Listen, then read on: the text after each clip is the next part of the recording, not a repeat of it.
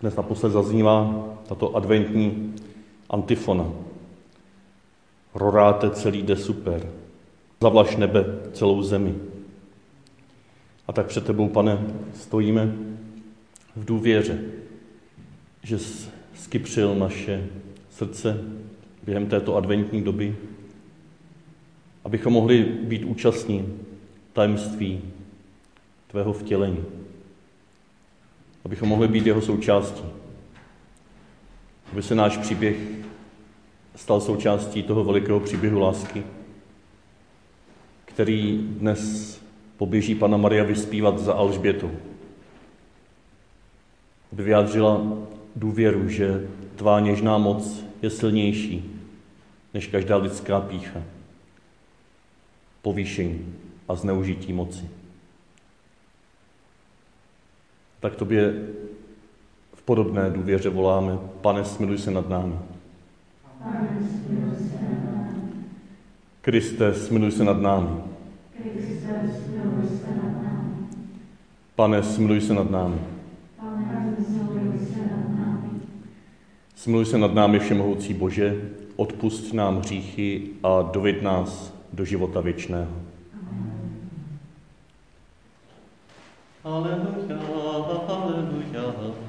aleluja, aleluja, aleluja, aleluja. Jsem služebnice páně, ať se mi stane podle tvého slova. Aleluja, aleluja,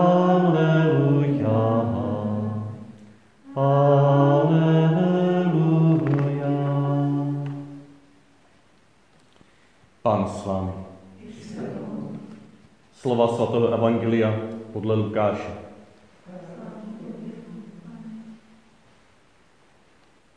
V těch dnech se Maria vydala na cestu a spěchala do jednoho judského města v horách.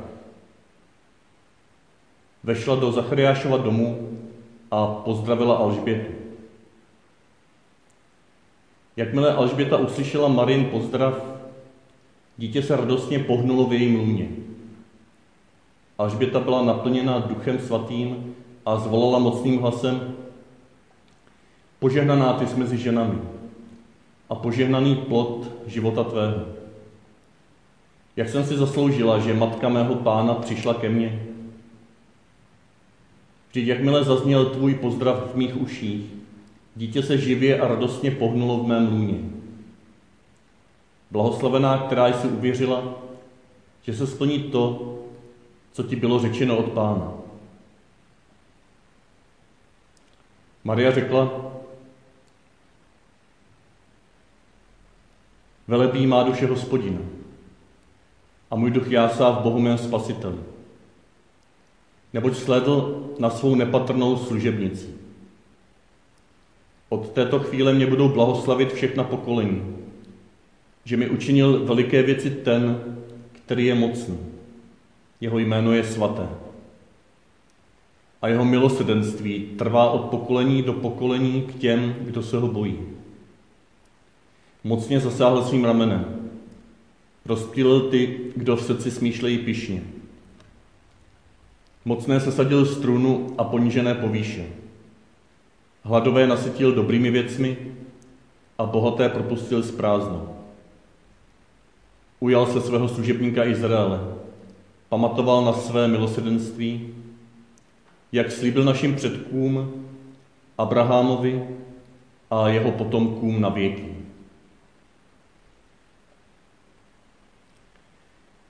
Maria zůstala s Alžbětou asi tři měsíce a pak se vrátila do svého domu. Slyšeli jsme slovo Boží.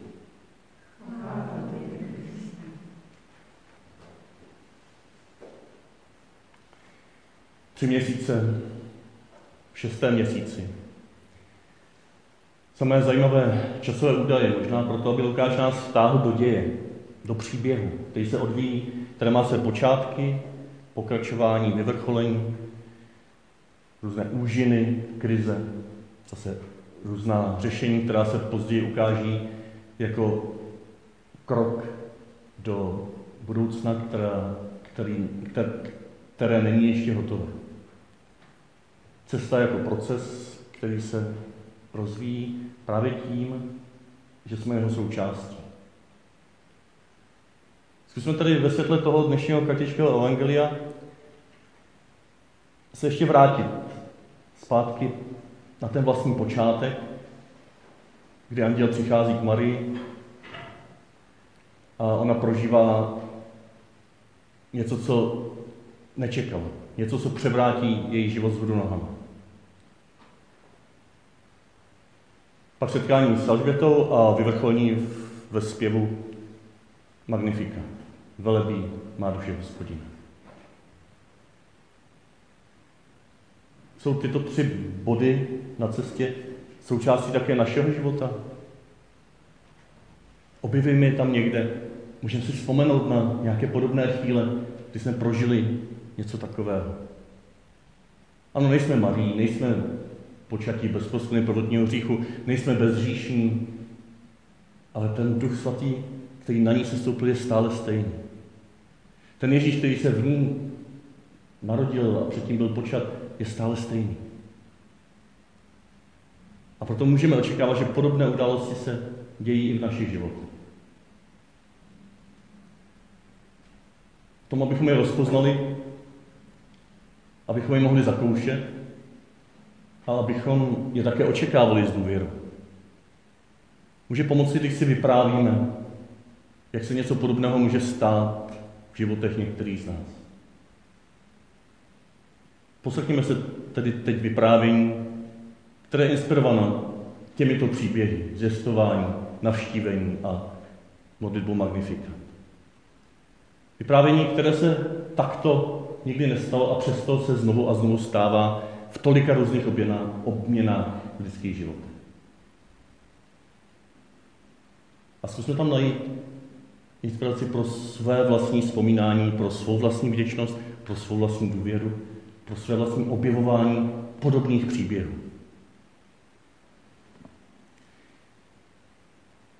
Maruška se z toho nemohla zpamatovat. Pořád se k tomu musela vracet. Tomu zvláštnímu pocitu, který zaplavil právě ve chvíli, když už chtěla všechno skončit. Stala tehdy na římse okna v pátém patře. Jen občasný záblesk reflektorů prořízl černou díru, která se pod ní rozevírala. Nemohla už dál. Dva týdny předtím přišla od doktora. Ano, už zase byla v tom. Joškovi ale tentokrát nic neřekl.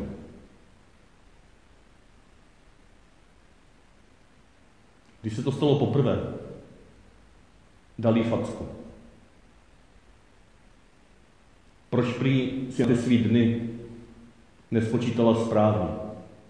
Bylo to pro ní těžké, nechtěla přivést dítě do neustále rozrádané domácnosti, ale když navrhla adopci, Joška vyskočil. Ty se zbláznila. Co by si lidi od nás z kostela o nás pomysleli?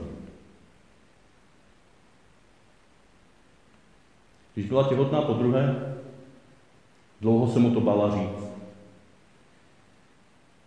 Dokonce uvažovala i o potratu. Nakonec v ní ale převážel pocit, že to něco tam hluboko v ní není jenom její. A tak Joškovi řekla, že je zase v tom a že uvažuje o tom si to nechat vzít. Tentokrát to nespravila facka. Když se vrátil z hospody,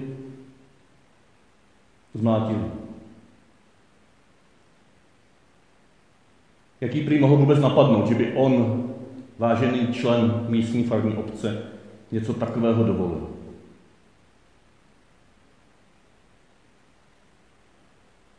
Dlouho k tomu sbíral odvahu, ale pak se zvedla a zašla za farářem. Chtěla se s ním poradit, jestli nemá od Jošky raději odejít, když je k ní takový a o děti se vůbec nestará. Vždycky, když po něm něco chce, jí řekne, to je tvoje starost, já jsem hlava rodiny, zajistím vám peníze a bydlení, ostatní je už přeci na tobě. Farář jí tehdy v Lípně ale jasně řekl, milá Maruško, to si směla rozmyslet dřív. Teď už je to svátost a tu nemůže člověk rušit. Možná bys měla víc naslouchat Joškovým potřebám. Nedávno měl Joška na faře moc zajímavý příspěvek o důležitosti tradiční rodiny a rozdělení rolí, jak se správně patří. Víš, on tě má svým způsobem rád. Jen ty to nedovedeš pochopit. Možná to nedovede dát dobře najevo. Ale potřebuje, abys uznávala jeho autoritu. Jinak se nám tady všechno rozsype. Tak jej zkus víc poslouchat, více modlit a vytrvej. Pán Bůh ti to jednou všechno vynahradí.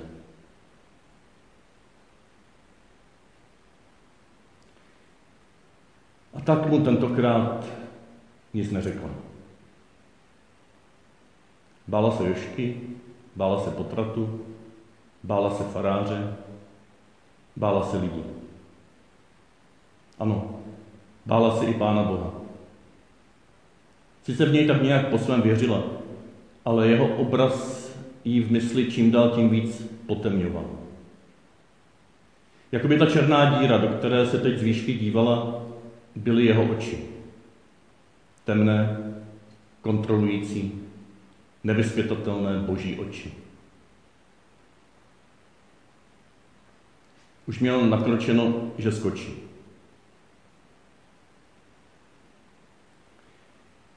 Najednou v zádech ucítila jakýsi jemný závan.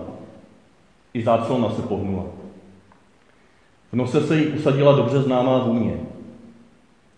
Ze sousední zahrady jsem jarní vánek zahnal sladkou vůni právě rozkvětlých šeříků. Byla jí celá něžně objata.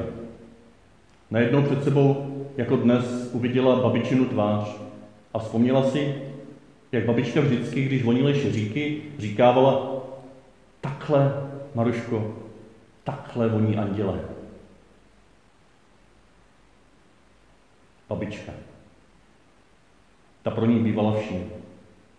Domovem i pohlazením, útěchou i pozbuzením, když ní Maruška přijela, vždycky vítala slovy No to mám obrovskou radost, Maruško, ty jsi ale vyrostla. Jak jsi nádherná. Pán Bůh tě má moc rád. Maruška tomu nikdy nepřikládala žádný větší význam. Jen věděla, že babičku také ráda vidí. Teď ale vzpomínka na babičin pozdrav pronikla celou její bytostí. A Maruška téměř fyzicky cítila, jak by jí objímali vrázčité babičiny ruce a jemně jí stahovali zpátky z okna.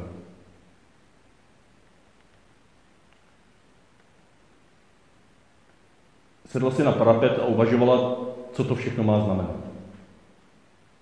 Ten pocit jistoty, že to zvládne i se svými třemi dětmi.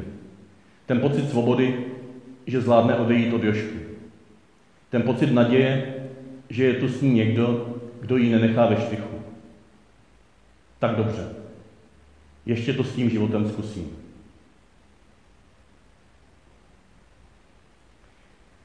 Ten intenzivní pocit se pak postupně proměnil v hluboké přesvědčení, že to, co je v ní, je silnější než to, čeho se bojí. Ale aby to v ní dozrálo, musela se o to všechno ještě s někým podělit. A tak se vydala na cestu do sousedního městečka za svojí příbuznou bětkou na kterou si ani neví proč na tom okně také vzpomněla. Nebylo to daleko, ale když u nich před domem se sedla z kola, pěkně popadala dech. Bětka zrovna dělala něco vzadu na dvorku a Maruška se k ní přihnala celá ještě zadýchaná. Jakmile jí Maruška pozdravila, věděla, že se něco děje. Její vlastní děťátko, které čekala a které po celých šest měsíců bylo zatím úplně klidné, začala najednou kopat. A tak vyhrkla téměř totéž, co i ona sama slychávala od Marušky babičky. No to mám obrovskou radost, Maruško. Ty vypadáš tak šťastně. Ty jsi musela potkat nějakého prince na bílém koni a uvěřit mu, že tě odvede k sobě. Fakt si celá zkrásnila. Moc ti to sluší.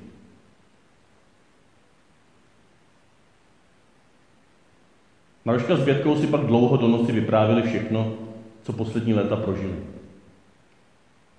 Pro Marušku toto setkání bylo úplnou očistnou lázní. Nemusela se najednou nikoho bát. Nemusela se stydět za své vlastní slabosti a selhání. Nemusela se někomu pořád snažit zalíbit. Nemusela být součástí předem daného systému rolí, práv a povinností. Mohla se jen koupat v té řece života, která mezi těmito dvěma ženami a jejich dětmi proudila. U Bětky pak zůstala další tři měsíce, aby se s touto novou silou pořádně zžila. Věděla, že jí po návratu bude ještě hodně potřebovat. Odchod od Jošky nebude snadný. Do svého deníku si napsala Moc ti Bože děkuji a mám obrovskou radost, že jsi mi ukázal svou pravou tvář. V tom vánku na okně i teď v rozhovoru s Větkou se ke mně snížil. I když jsem si připadala, že nejsem vůbec ničím. Teď ale vím, jak obrovskou cenu mám ve tvých očích. Z jejich temnoty na mě zazářilo tvé světlo. Jsi něžně mocný a mocně něžný. Nejen ke mně, ale úplně ke všem lidem. Před tebou neobstojí ani kazatelé katastrof, ani karatelé druhých. Ano, na trůnu již dlouho nebudou. Za to ti maličcí, jejichž důstojnost pošlapali, budou přijati jako královské děti. Bože, ty se ujímáš každého člověka. Vždyť si nám to slíbil. Babičce si to slíbil. Tvým jménem není už nic jiného než milosrdenství. Teď a tady. Zítra a tam. Pořád. Navzdory všemu. Úplně pro všechny. I pro Jošku, kterého také jednou obejmeš, i když od něho odchází. Kež i on pozná tvé odpuštění, jakož jsem jej zakusila já. Amen.